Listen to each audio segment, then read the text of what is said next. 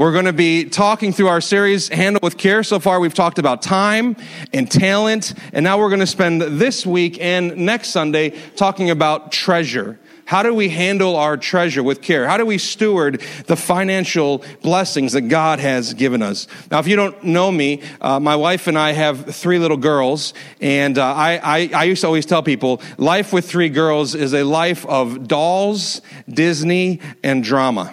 Dolls, Disney, and drama. And the truth is, as they get closer to the teenage years, it's a little less dolls and Disney, and it's a little more drama, yeah. So it's kind of making me miss dolls and Disneys. But I, I remember, uh, I think I might have shared this before, but I remember being at Walt Disney World with my girls, and they were so excited. The ride that they wanted to go on the most was the Little Mermaid ride. They were very, very excited about the Little Mermaid, and uh, we took them on the ride, and, and, and you know, kids, they don't get tired of things, so they went on the ride over and over and over. And I was thinking li- a little bit later about that movie, The Little Mermaid, and specifically the main character, Ariel. Now, these little Disney princesses, there are uh, wonderful things about them, like uh, Ariel in particular. She's independent, she's strong, she knows what she wants, she she goes for things. But then if you really think about the story, there's things about her that I don't want my daughters to ever do.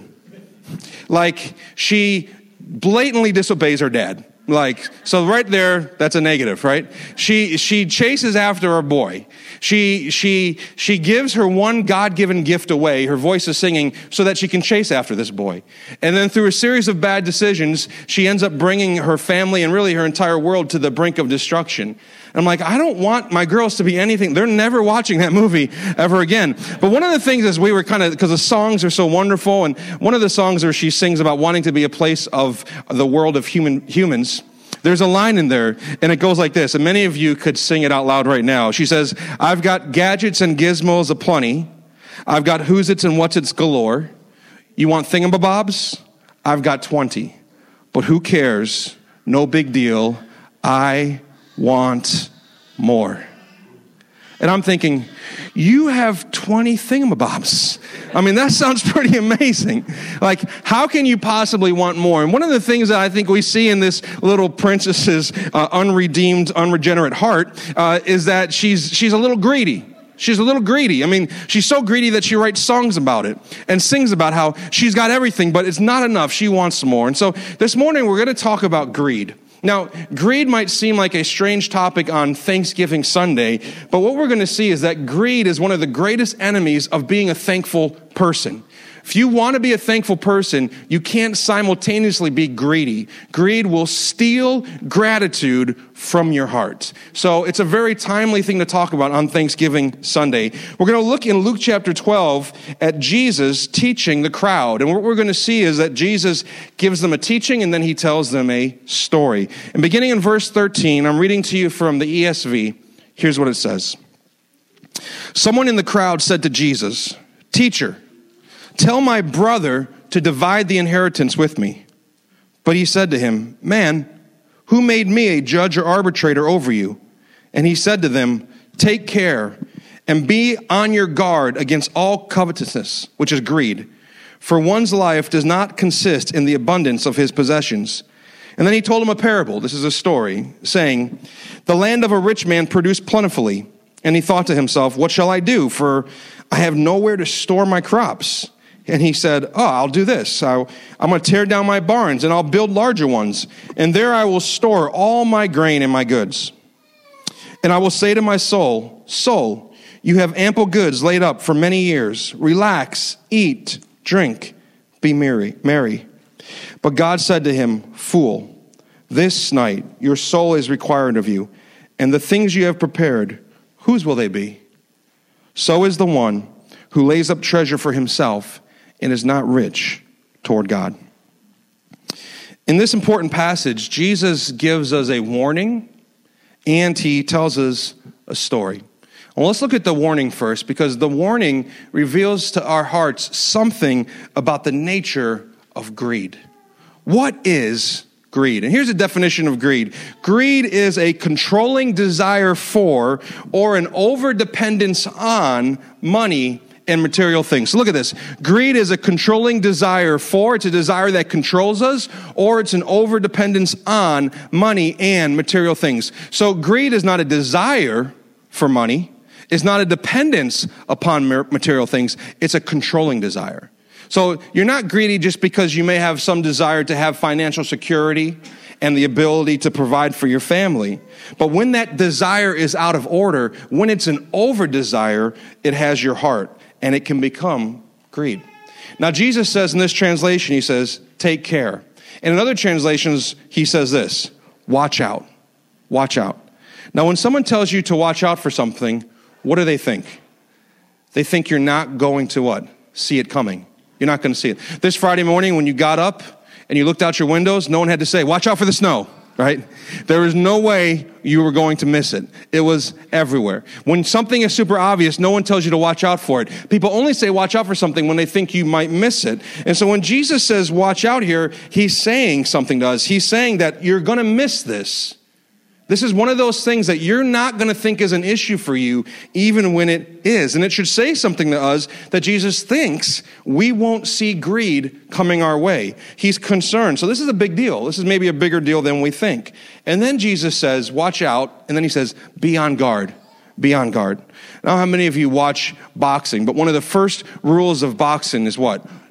Always keep your always keep your hands up. Why? Because you always have to guard your face. You always have to guard your chin. I remember I didn't watch real boxing until after I had seen the movies, the Rocky movies. How many of you know the Rocky movies is not real boxing? I remember watching the Rocky movies and thinking, boxing is amazing. They just like stand there with their hands by their sides and take turns pounding each other in the face. And then I went and ro- watched real boxing. I'm like, these guys are cowards. Like, this is like, this is the most boring sport in the world. Why they got their hands up by their chins protecting themselves? But that's what it means to be on guard. And when Jesus says be on guard, the implication here is this, that greed is always ready to attack and steal from us at all times and in all ways. Jesus says, watch out. Now, what does greed steal from us? Greed steals joy from us, right? If you're a greedy person, you can't really have joy because you're always looking around at what you don't have that you think could bring you joy. Greed steals peace from you because your heart's not at peace when you're looking around at all the other things that you think would bring you peace. So greed steals from us. Jesus doesn't say, or yeah, Jesus doesn't say, watch out or be on guard for adultery. He doesn't say, watch out, be on guard for murder. He doesn't say, watch out, be on guard for stealing. Why? Because we know if we're doing those things. Greed is so much sneakier than that. And here's how sneaky greed is. The more you're able to see it around you, the less likely you are to see it in you. The more you are able to see it and identify it around you, the less likely you are to see it in you. In other words, I heard Tim Keller say it this way, if you know just one person who you are convinced is more greedy than you, you're convinced it's not a problem for you. That's the power of greed. All you have to do is look around at your neighbor, look around at your family member and be like, man, they're really greedy. They're really controlled by money. Thank God I'm not like them. Greed's very sneaky. Here's another way that greed is very sneaky. You might think, how could I be greedy? I'm not rich. I don't have a lot of stuff. We tend to think of the greedy as always being the rich. That's not fair. People who are wealthy, people who have worked hard, people who have money, they're not necessarily greedy. They may just be blessed. They may just have had this opportunity. But if you look at rich people and you automatically judge them and assume things about them, look, guard your heart and pay attention to the way you look at people who have more money than you. If you have any sort of initial assumptions about people who have money or people who don't have money, well, they must be lazy. They didn't work hard. That's their fault, right? Anytime you jump to a conclusion about somebody who has more money or less money than you without actually knowing that person, it's actually an indicator that greed has some power over your heart. And what all of this means, I believe, is that greed is so sneaky because greed has the power to blind you to itself. Greed has the power to blind you to greed, and greed has the ability to distort the way you see everything. The way you see everything. Let me give you a few examples. If there's greed at work in your heart, you're going to begin to see things, possessions, as things that can define you, things that can set you apart, things that can make you superior to others. Someday when I can afford to drive that car around, someday when I can live in that neighborhood, when I can eat at that restaurant, when I can wear those clothes, someday then I'll you begin to see things as as things that will define you and make you superior to others or equal to others. It'll change the way that you look at people if you're greedy. You'll see people as pawns that you can use to get what you want, or as obstacles between you and what you most want. You'll see work the wrong way. You'll see work as your master, as your savior, as your great hope. Or you'll see work simply as a means to an end, something you have to do in order to get more money, instead of seeing work as worship. And you'll begin to see money. Greed obviously distorts the way you see not just things, not just people, right? And, and, and not just work, but greed obviously distorts the way you see money. And here's what happens when greed is at work in our hearts. We begin to see money in one of two ways, either as our source of security or as our source of significance.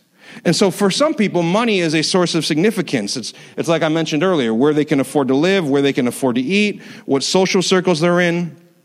Those things can easily become how we know we matter and how we know that we're better than other people. In preparation for this week's message, I read a uh, opinion piece in the New York Times. This is a few years old, by a man named Sam Polk. You've probably not heard of him before, but Sam Polk, he's not famous, but he was a former hedge fund trader. If anybody knows what that means, you can tell me after service. But he was he was doing something with numbers and money and stuff, and he was very, very wealthy. He worked on Wall Street. In this article, he, he talked about greed. And I'm going to, for the rest of this message, I'm going to quote him every now and then, and I want you to hear what he says. I don't know that he's a believer, but I find his insights to be very significant. He said this. Now, we're talking about money as some people's significance. He said, the satisfaction that I got from getting, being rich, he was very, very, very wealthy, very successful. The satisfaction I found from, from being wealthy wasn't actually about the money. It wasn't just about the money. He said it was about the power. The power, because of how smart I seemed and how successful I seemed. And because I was so smart and so successful, it was always someone else's job to make me happy. So he was leveraging his money for power. And when he felt powerful, what he meant was like he could get in the, he could get a reservation at any restaurant in New York City. He could get tickets, front row tickets to any game. And he loved that idea that people basically existed to make him happy because he had so much power, because he had so much money. And for some people, money is our source source of significance. And again, you don't have to be wealthy for this to be an issue for you. You can have a little bit of money, and it can still be your source of significance. Secondly, for some people, money is a source of security. These are savers, not spenders, right? These are people who sock it all away instead of giving it away. They're looking to their money, they're looking to their bank account, and because they can see the amount of money in their bank account, it makes their heart have peace. And it steadies them through storms of life. They're looking to their money to give them a sense of security. And they're saying, I can look out at the world, and no matter what happens today, I'm secure because I have this amount of money. But money can't give you that, and you know that. You always need more.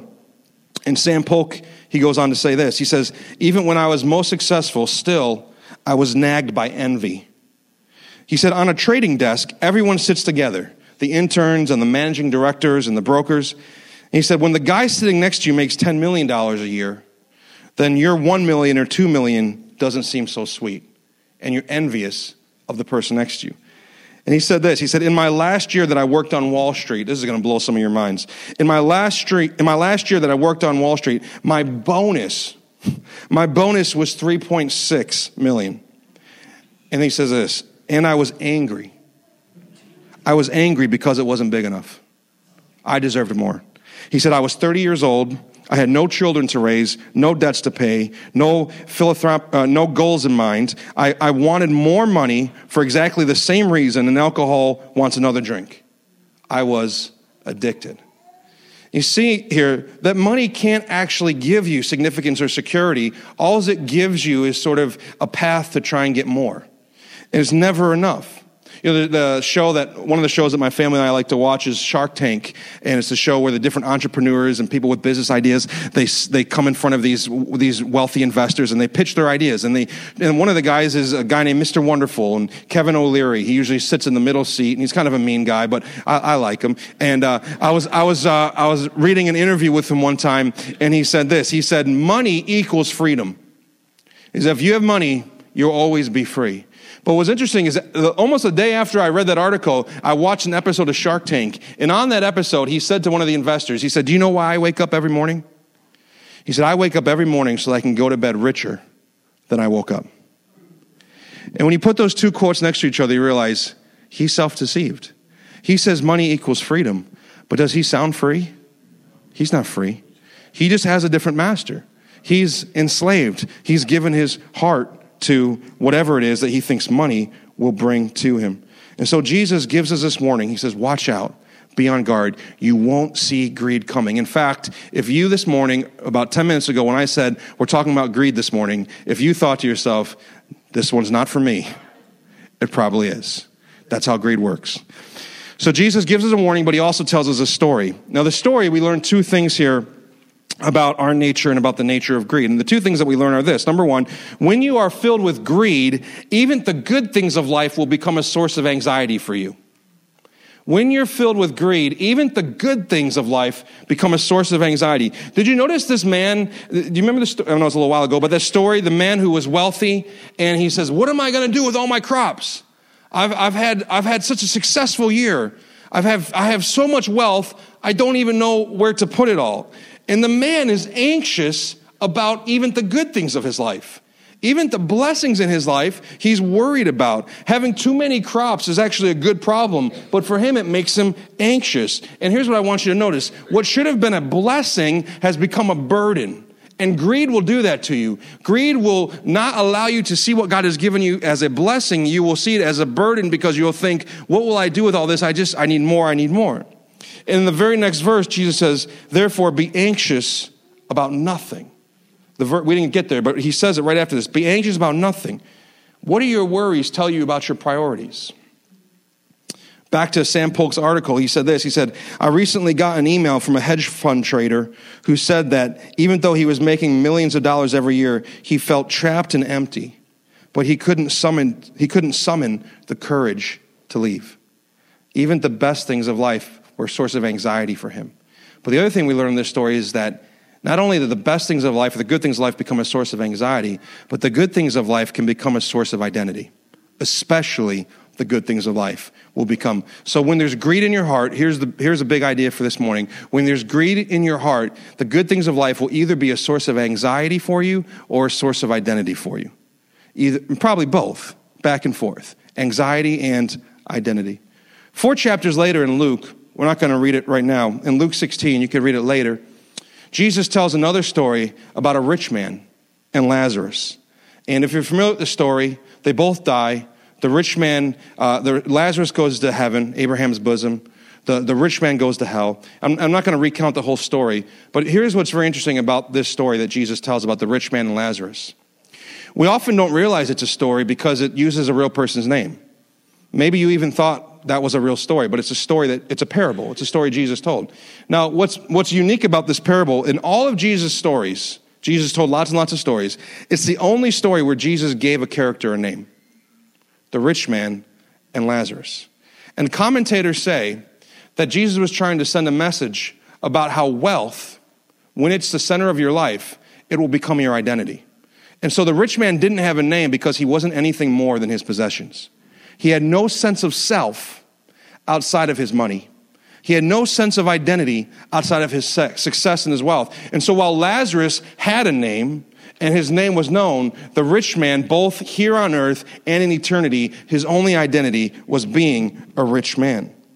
And Søren Kierkegaard, when he talks about sin, he says that sin is building your identity on anything other than God. Sin is building your identity on anything other than God. And so when we look at the good things and we're greedy for the good things and it becomes a source of identity, we build our identity on the things that we have, on our finances, on our possessions, and we become like those things.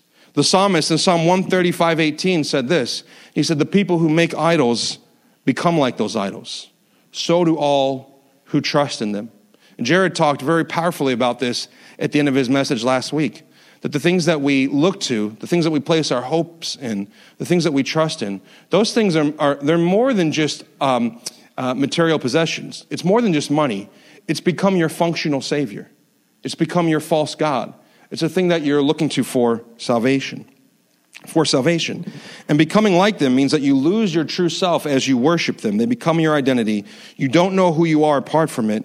And when your complete se- when your sense of self is completely wrapped up in it, what will happen is that when you lose it, it will result in extreme emotions, because your identity is at risk. So when people who have built their identity upon their stuff, when they lose their stuff, they're not just grieving the stuff. They're grieving this, the fact that they've lost themselves.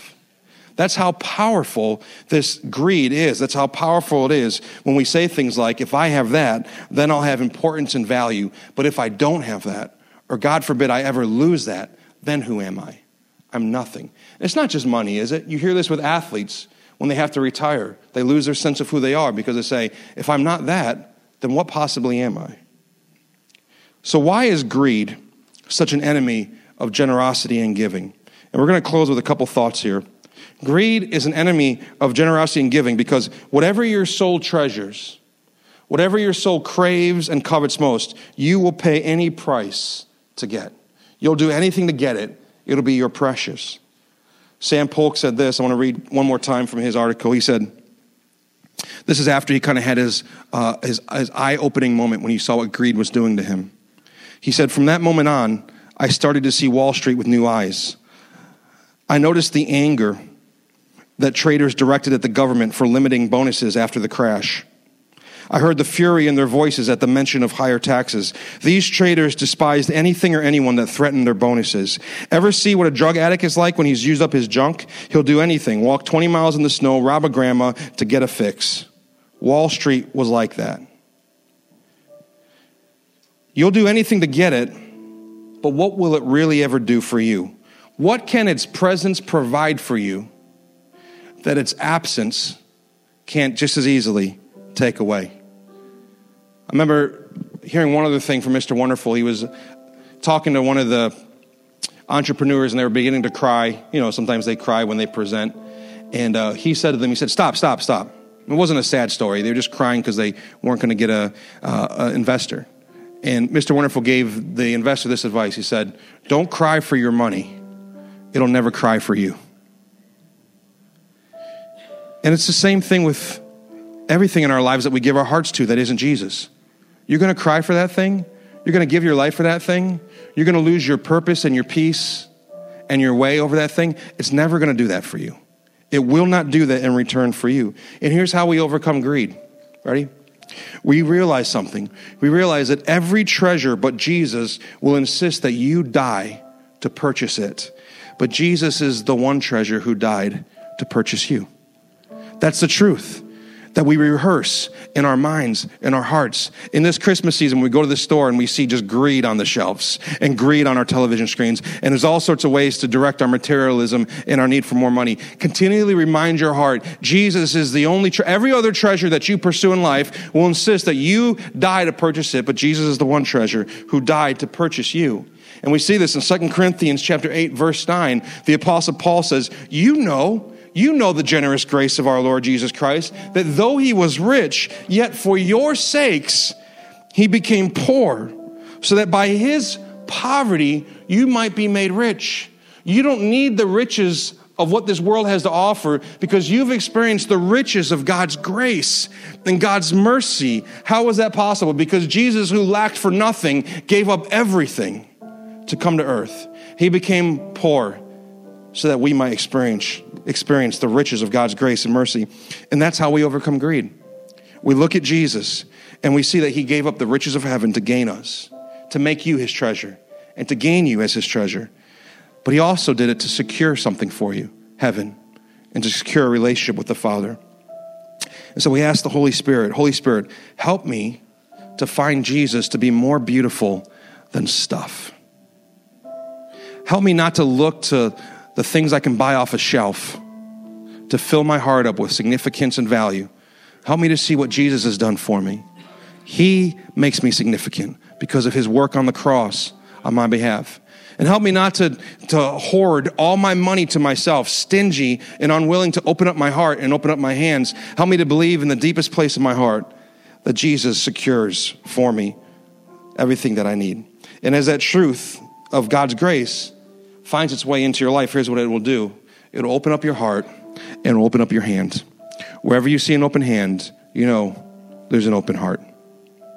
Let me close with just a real practical thought on giving, because maybe you're, you're you're thinking, yes, generosity is good, but how do I give? And what does giving look like? Maybe you're new to the church and you don't know how we give and what that looks like. I just I want to tell you real quick, and then we're going to pray and close. Uh, three ways that we give at Trinity. Three ways that you can give and exercise your generosity when it comes to your treasure. There's lots of ways you can give your time. We talked about that two weeks ago. There's lots of ways you can give your talent, but there's some ways you can give your treasure.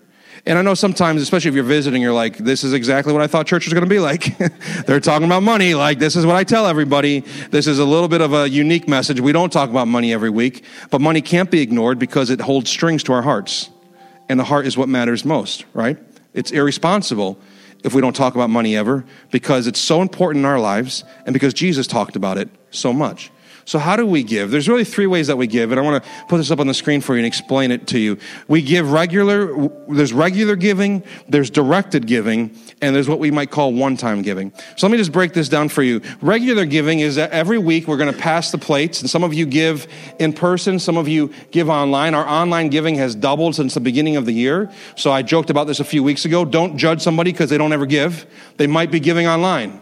One of my friends who gives online said, hey, you should give us a blank slip that says we give online so we can put it in the offering plate when it passes by so that so that nobody judge, so that they know that we're we're giving. But regular giving. Now, what is regular giving? I want to say something about the tithe. So the tithe is ten percent of your income directed into the kingdom of God, right? Given out of our hands into God's hands. And there's a lot of um, debate on the topic of the tithe, and I just want to weigh in. Can I do that just for a minute? So the tithe is ten percent of your giving.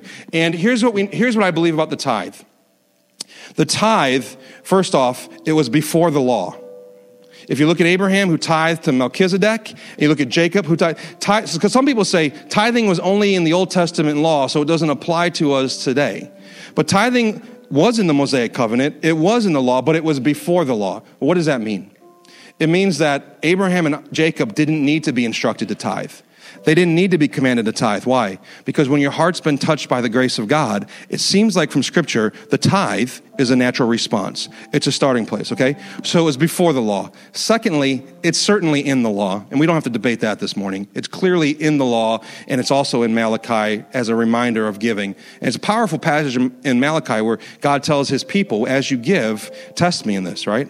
I'll pour out a blessing on you. Now, that's not the motivation for why we give, but he's teaching a kingdom principle. So it's before the law, it's in the law, and the third thing I want to say about the tithe is this.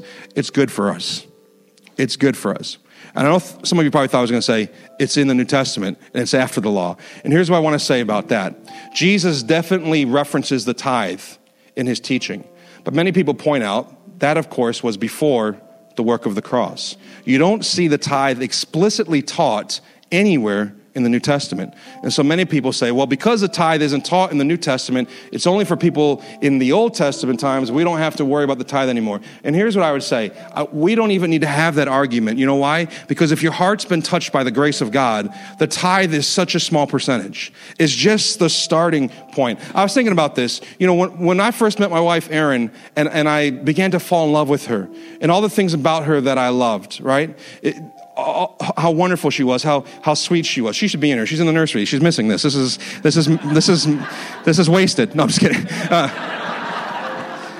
how wonderful she is, how sweet she is, how kind she is. Now, twelve years later, we just celebrated twelve years. When I think of the past twelve years, all the things I've walked through with her, having, watching her give birth to three children, watching how she cares for our kids, how she cares for our youngest with special needs, how she's walked with our family through seasons of grief. Do you think that I, I love her less now than I did then? On this side of all of that, I love her more. And I want to be more generous, right? Now, where, who should be more generous? People on that side of the cross or the people on this side of the cross? People on that side of the cross, They they saw in part, but they didn't see in full. But now we see in full. So my point here is if you're hung up on the tithe, let's not even, I don't care. I understand. I agree with you. It's not explicitly taught in the New Testament. You cannot teach it as an explicit instruction from the New Testament. It's implicit in Jesus, but it's not explicit. However, don't get hung up on that because that's just the starting point for people to give. And that's how we give regularly. So if you're wondering, how do I give? You give regularly. Many give the tithe. Secondly, There's directed giving, and directed giving is maybe like an offering. It's above and beyond the tithe. So you give the tithe, you pay the tithe, and then you say, above and beyond that, I want to give to support missions, maybe like the Maddox, or I want to support uh, a building project or something that's happening at the church. That's directed giving. And just so you know, if you ever write on your envelope that this giving needs to go to the children's ministry or to the Maddox, we are legally bound to give it to them. That's called a designated offering. We cannot use that for any other purpose, okay? So you are allowed to do so. If you wanted to give us money just to use for people who are in need, for benevolence, and you mark it that way, it will get set aside for that purpose and spent that way. But you understand now why directed giving has to be above and beyond regular giving. Because if everybody's using their regular giving to tell us how to use it, we may not be able to pay our bills, right? If everybody's saying, use my money for this, we legally have to use it that way. So directed giving is above and beyond the regular giving. And then lastly, there's the one-time giving. And maybe this is, you get a big tax return, you get an inheritance, you have an insurance payout or something, and you just say, you know what? I don't think you're, I don't think again that you're bound to tithe on that, but you say, because of God's generosity towards me, I'm going to be a generous person. I'm going to invest in the kingdom, and I want to give a percentage of that. And that maybe is a large one-time gift. And of course, we give thanks to God for all of these types of giving. Here's how we want you to give at Trinity, and then I'll pray. Three ways: willingly, cheerfully, and sacrificially. So don't get hung up. Don't get hung up on numbers and percentages. Ask yourself this: am I giving willingly? Because some people are giving the tithe, but they're not giving willingly. It's not honoring God. Am I giving willingly? Am I giving cheerfully? And am I giving sacrificially? Is it actually costing me something to be a giver? Is my lifestyle somehow changed and impeded because of the generosity that I'm directing towards God's people and towards His kingdom? When greed encounters grace, the result is always generosity. Let's close, close in prayer together.